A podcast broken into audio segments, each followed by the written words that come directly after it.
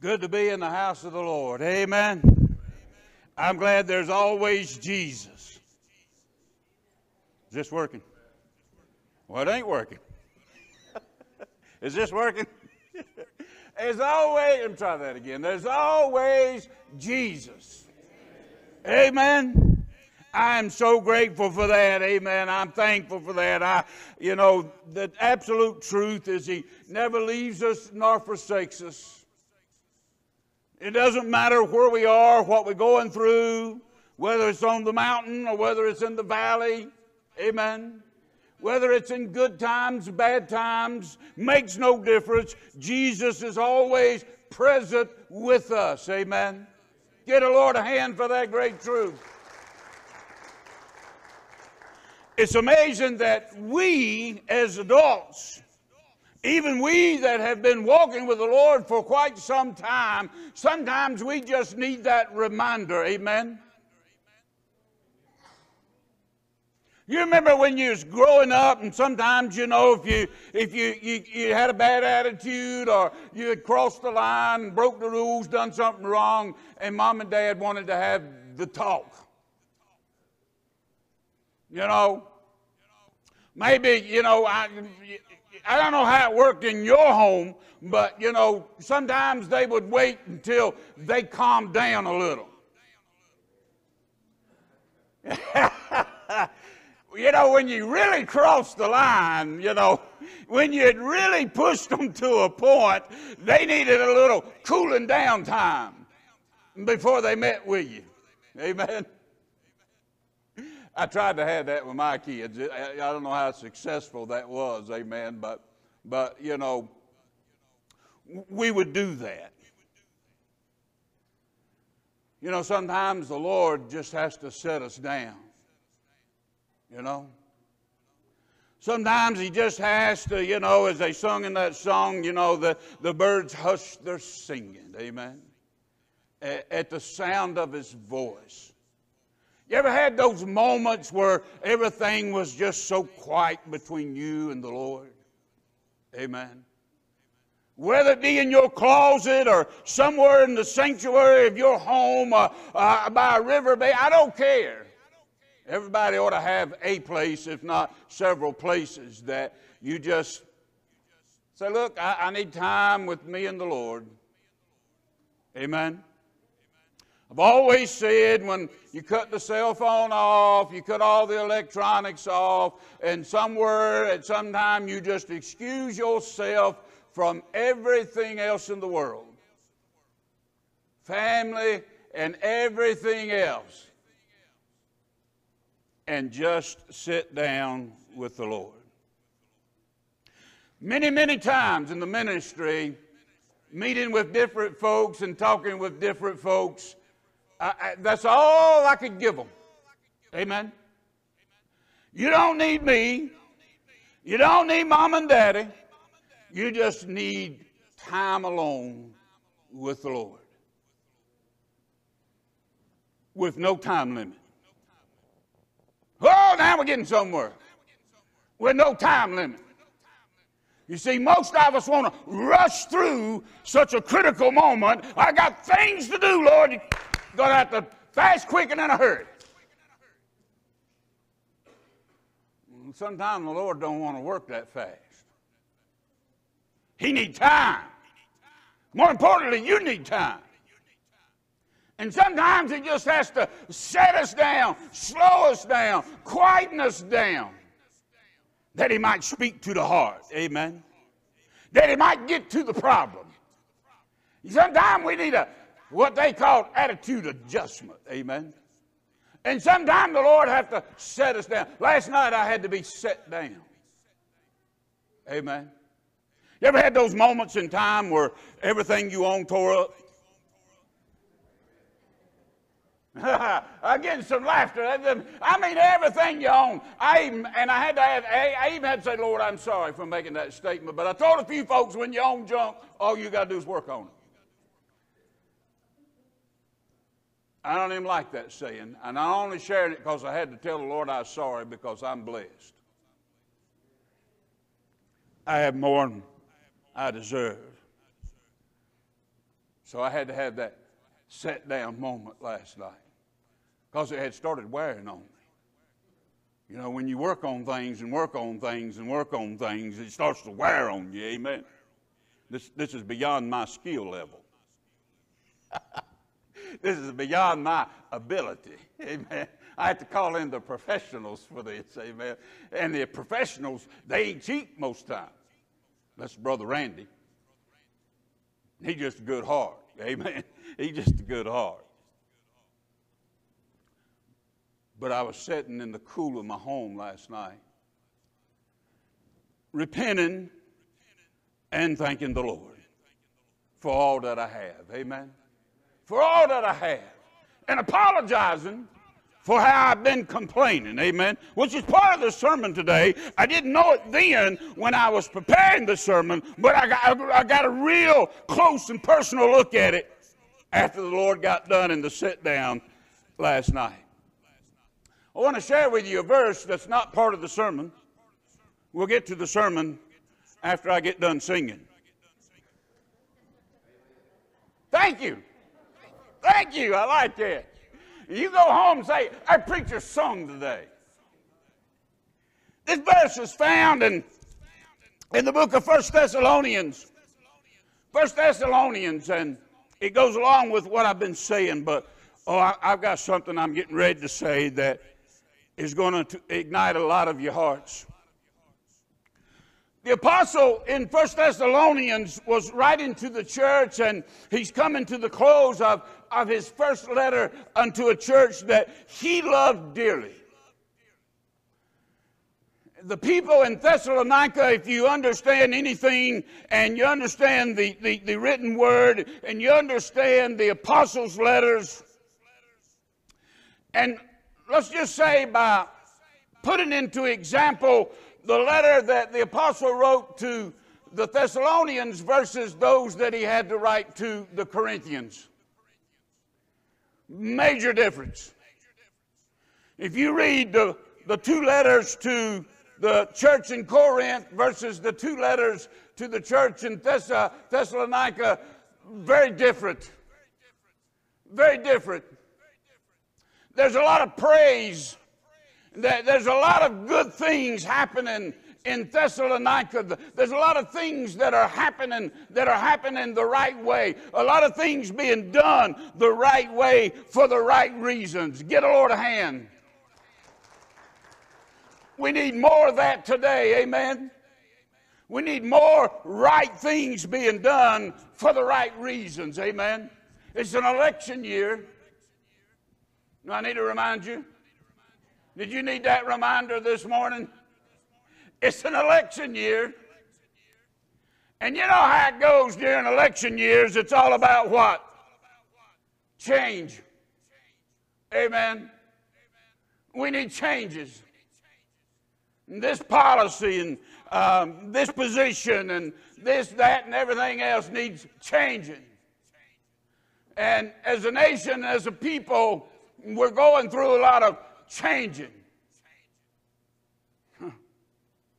But the thing that needs changing most is being ignored.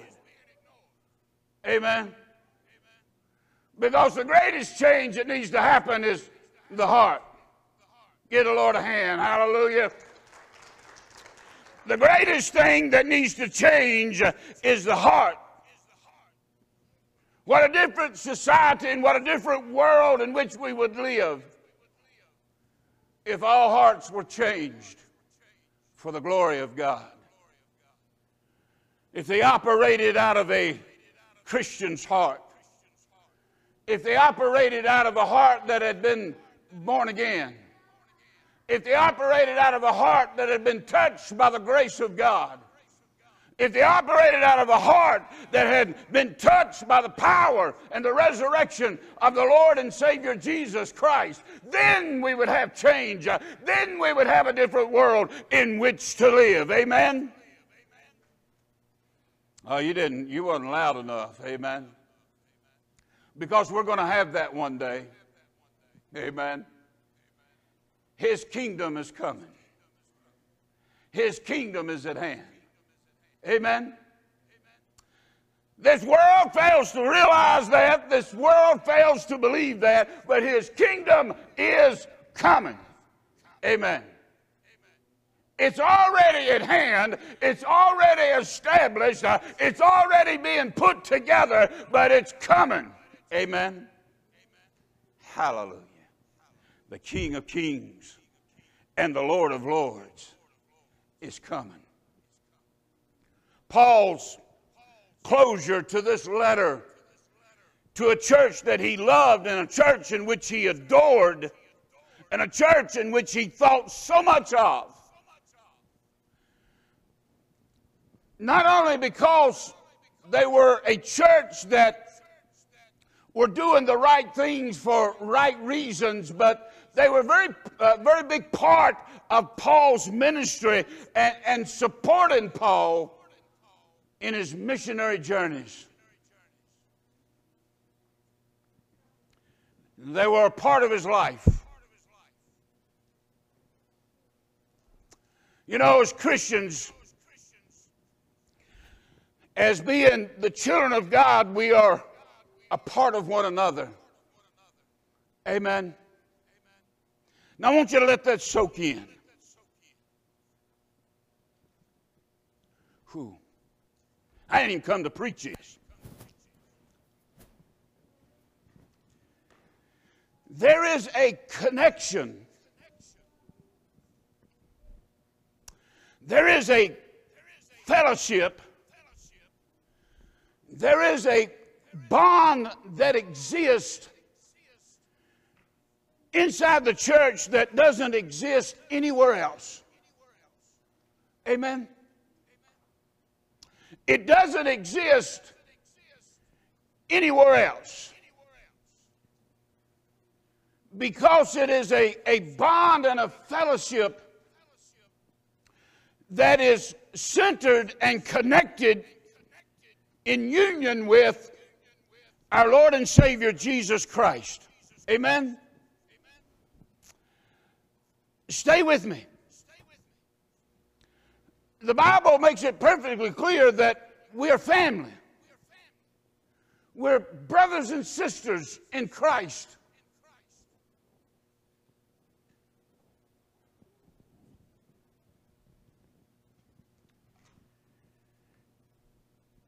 If I have a honest and sincere prayer for the church today, it is for that truth. To become more evident and more apparent inside the house of God.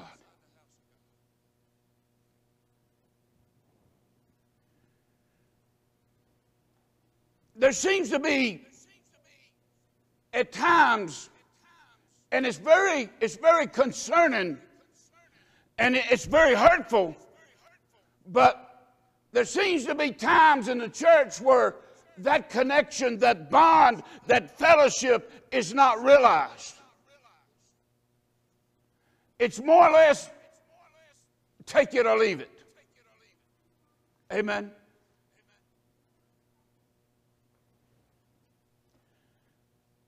That the value that God would place upon it Himself, and the value certainly that the Word of God places upon the connection and the fellowship and the bond of a church is not as realized as it ought to be inside the house of God. You're my brothers. You're my sisters in the Lord. Some of you are, and, and the Bible uses the term elders. Some of you feel like that, that you raised me up here, and you know, I was 26 when I came, amen. And, and it was a big part of, of my growing experience, without a doubt. I'm okay with that. I learned a lot sitting in the living rooms of many of the dear saints of God that had gone through things, seen th- things, experienced things that I've never seen or experienced. Amen. And I always took that very, very serious. I'd come home oftentimes and I'd talk to Carlene about it.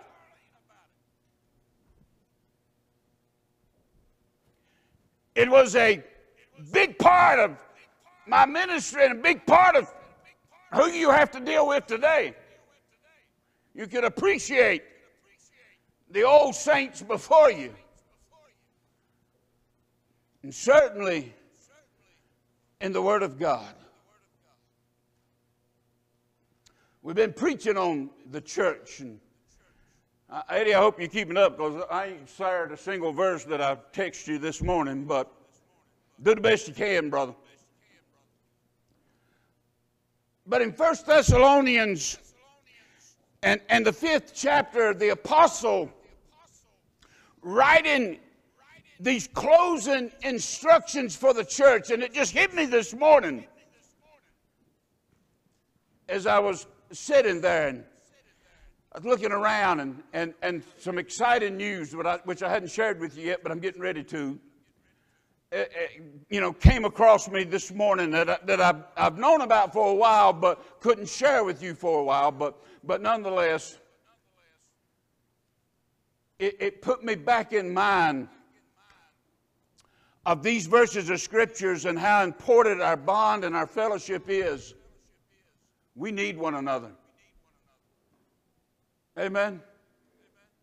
Say it with me. We need you got to follow along. We're going to be here all day. We need one another. Hallelujah. Get a Lord a hand.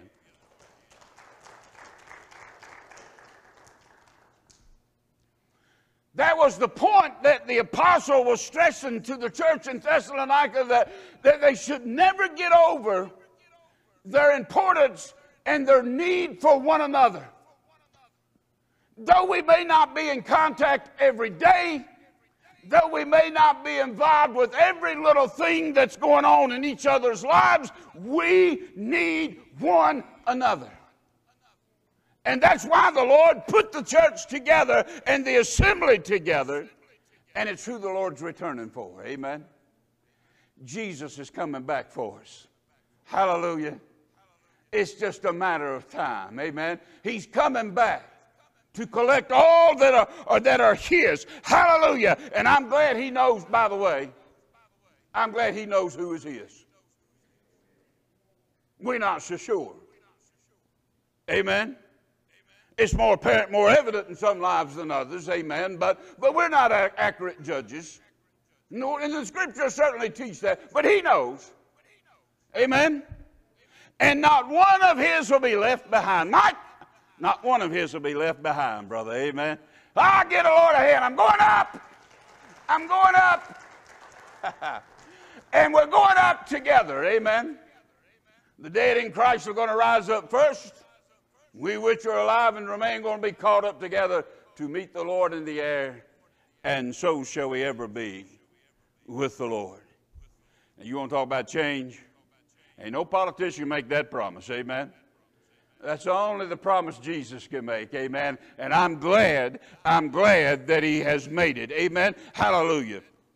The Bible tells us in 1 Thessalonians and in the fifth chapter, as the apostle is writing unto the church, and he's expressing to them from his heart, if you will, the things that is important to them, the things that is important for keeping it, for keeping the, the church functioning. We've been talking about the body of the church, but to keep the church functioning together in agreement as the body of Christ. As the body of Christ.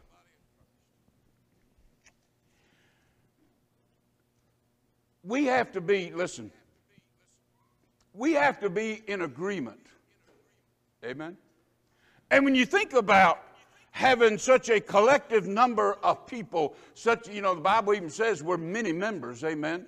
And when you think about having many members, and, and when you think about the world and society in which we live, you know, they can't decide anything anymore. Amen. They can't agree on anything. I don't care if you're Democrat or Republican, they can't agree on anything anymore.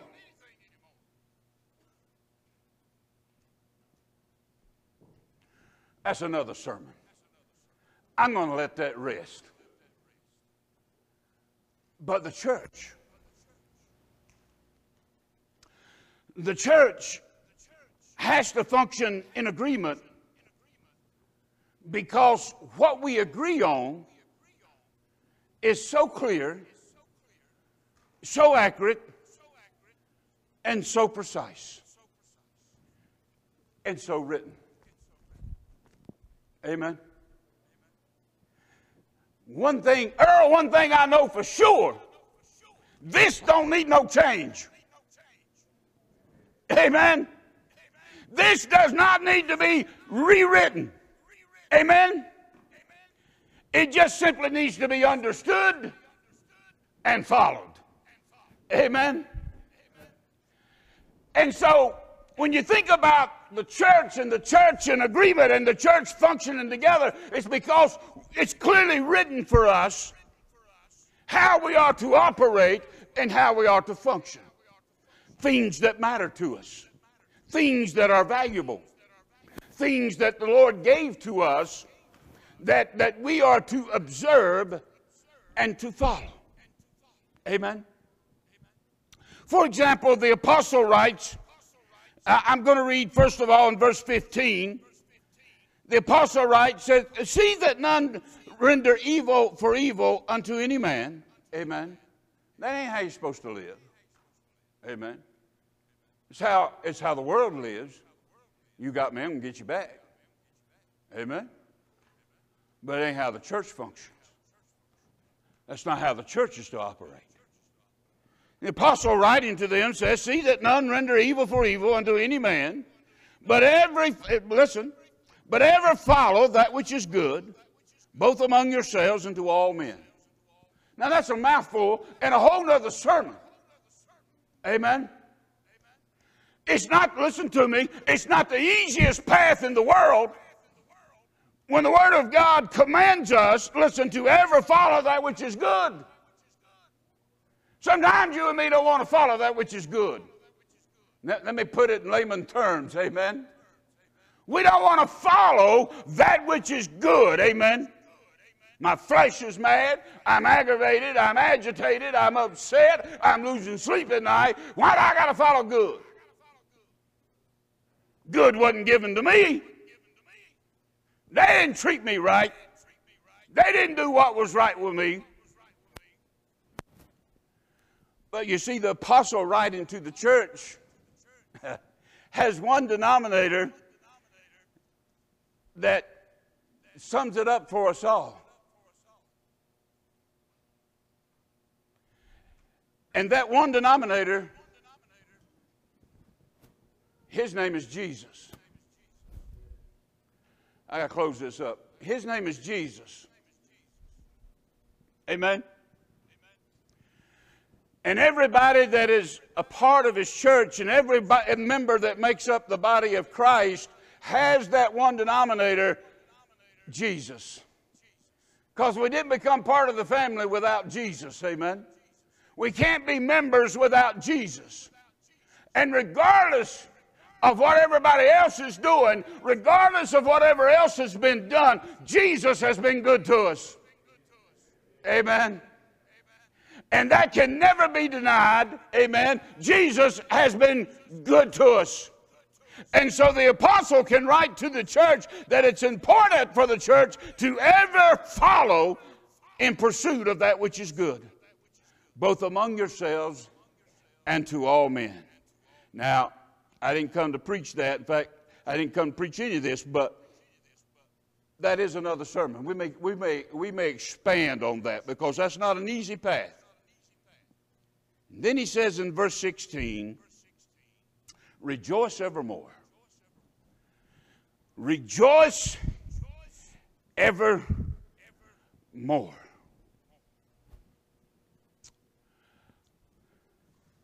I, am going to close on those two words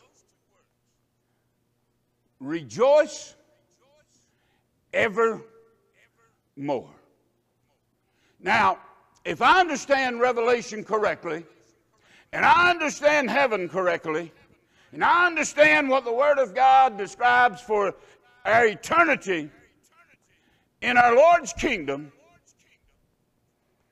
where there'll be no more sin, where there'll be no more sorrow, where there'll be no more death, where there'll be no more pain, where there'll be no more injustice, where there'll be no more crime. I understand that in that perfect, let me say that again, in that perfect environment called heaven, that our God has made and has in store for us. I understand rejoicing evermore, don't you? Amen. Be a lot of reasons, Earl, to rejoice evermore in heaven. Amen. Get a Lord a hand. Hallelujah. We're about done. You've been patient. I appreciate it, but we're about done. Marty, I understand all the causes, all the benefits, all the reasons to rejoice in heaven.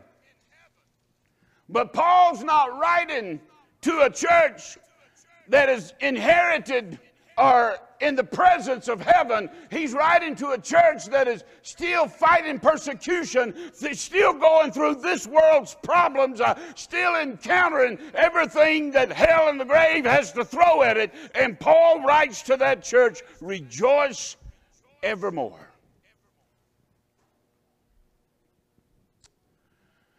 It's kind of ironic because I came today to preach on Romans chapter 8, and Romans chapter 8 talks about the groaning of this creation, and the apostle says, even we ourselves uh, groan within ourselves. And now I'm preaching on rejoicing evermore. I really wanted to groan. Amen. We got any groaners in here? It's all right. You know, Bible says we groan. We, you know, groan means to sigh, you know, to murmur, to complain. Amen. It's part of the creature and the creation. The older I get, the more groaning I do. Amen. Bless Carlene's heart.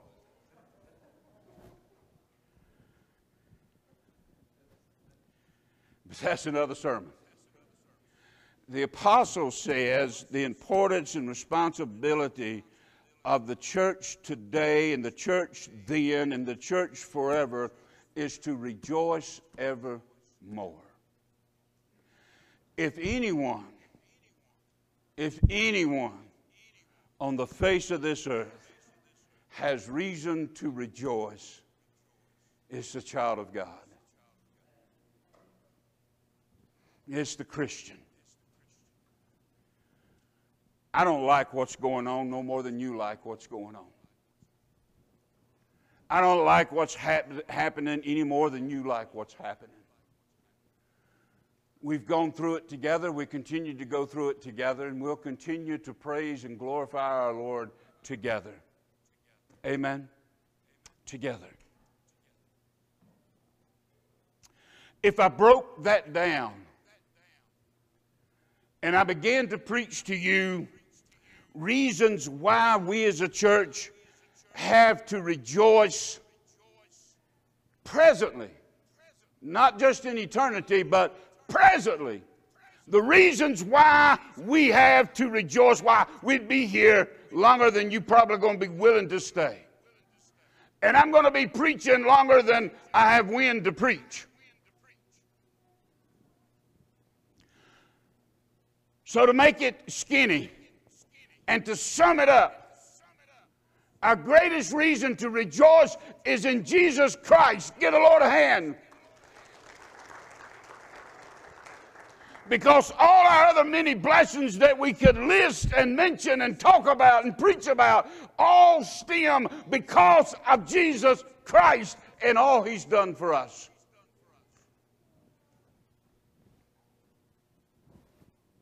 Hallelujah. Hallelujah.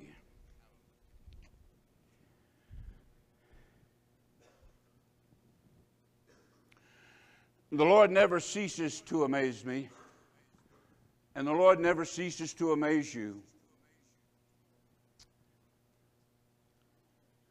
I thought about our beginning. As I look around this sanctuary, I see a lot of starting points. I see a lot of beginnings, some of which I was privileged to be a part of. Some of you come to know the Lord while I've been here. Some of you shared your testimony with you and uh, with me and got saved before I became pastor of New Hope Baptist Church. But nonetheless, I look around this sanctuary and I see a lot of beginnings. I see a lot of starting points because every child of God had to have a beginning to their testimony, to their story, to their walk, and to their journey with the Lord. And perhaps this Lord's Day will be, be your starting point, your beginning. Mine took place nearly 40 years ago. Nearly 40 years ago. And the biggest lie the devil told me is your life will be over. No more partying, no more friends, no more association, no more doing what you want to do, living the way you want to live. That was the, I don't know what lie the devil told you, but that was the biggest lie the devil told me. Your fun, boy, will be over. I'm having a time of my life. Amen. Oh, I groan like everybody else. I complain and murmur like that, but I'm having the time of my life. Devil's a lie, and Jesus said so. Everybody had to have a starting point. And the starting point wasn't pretty. I'm going to take you to a dark place, and then we're going to be done. You know those commercials, those, those animal rescue commercials? Does anybody besides me have trouble watching those? I, I, I just, I, it just pains me, I, eh, eh, you know, to see, to see how those animals have been abused. I'm an eye man. I've always been an eye man. As long Carlene can look me in the eye, I'm good. And she can't look me in the eye, I got a problem. And vice versa.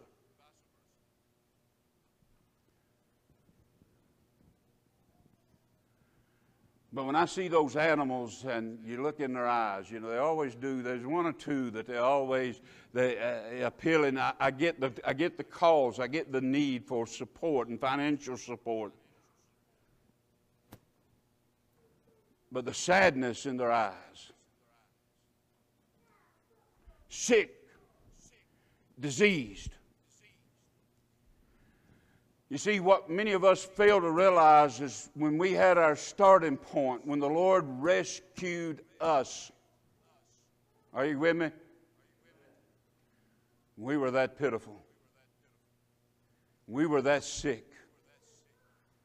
We were filthy rags. We were full of the sores of sin and what they'd caused. And the Lord took us in anyway. The Lord died for us anyway. You see, some people think the Lord died for good people because they think themselves to be good when they're not. Jesus gave his life for sinners, which we all are.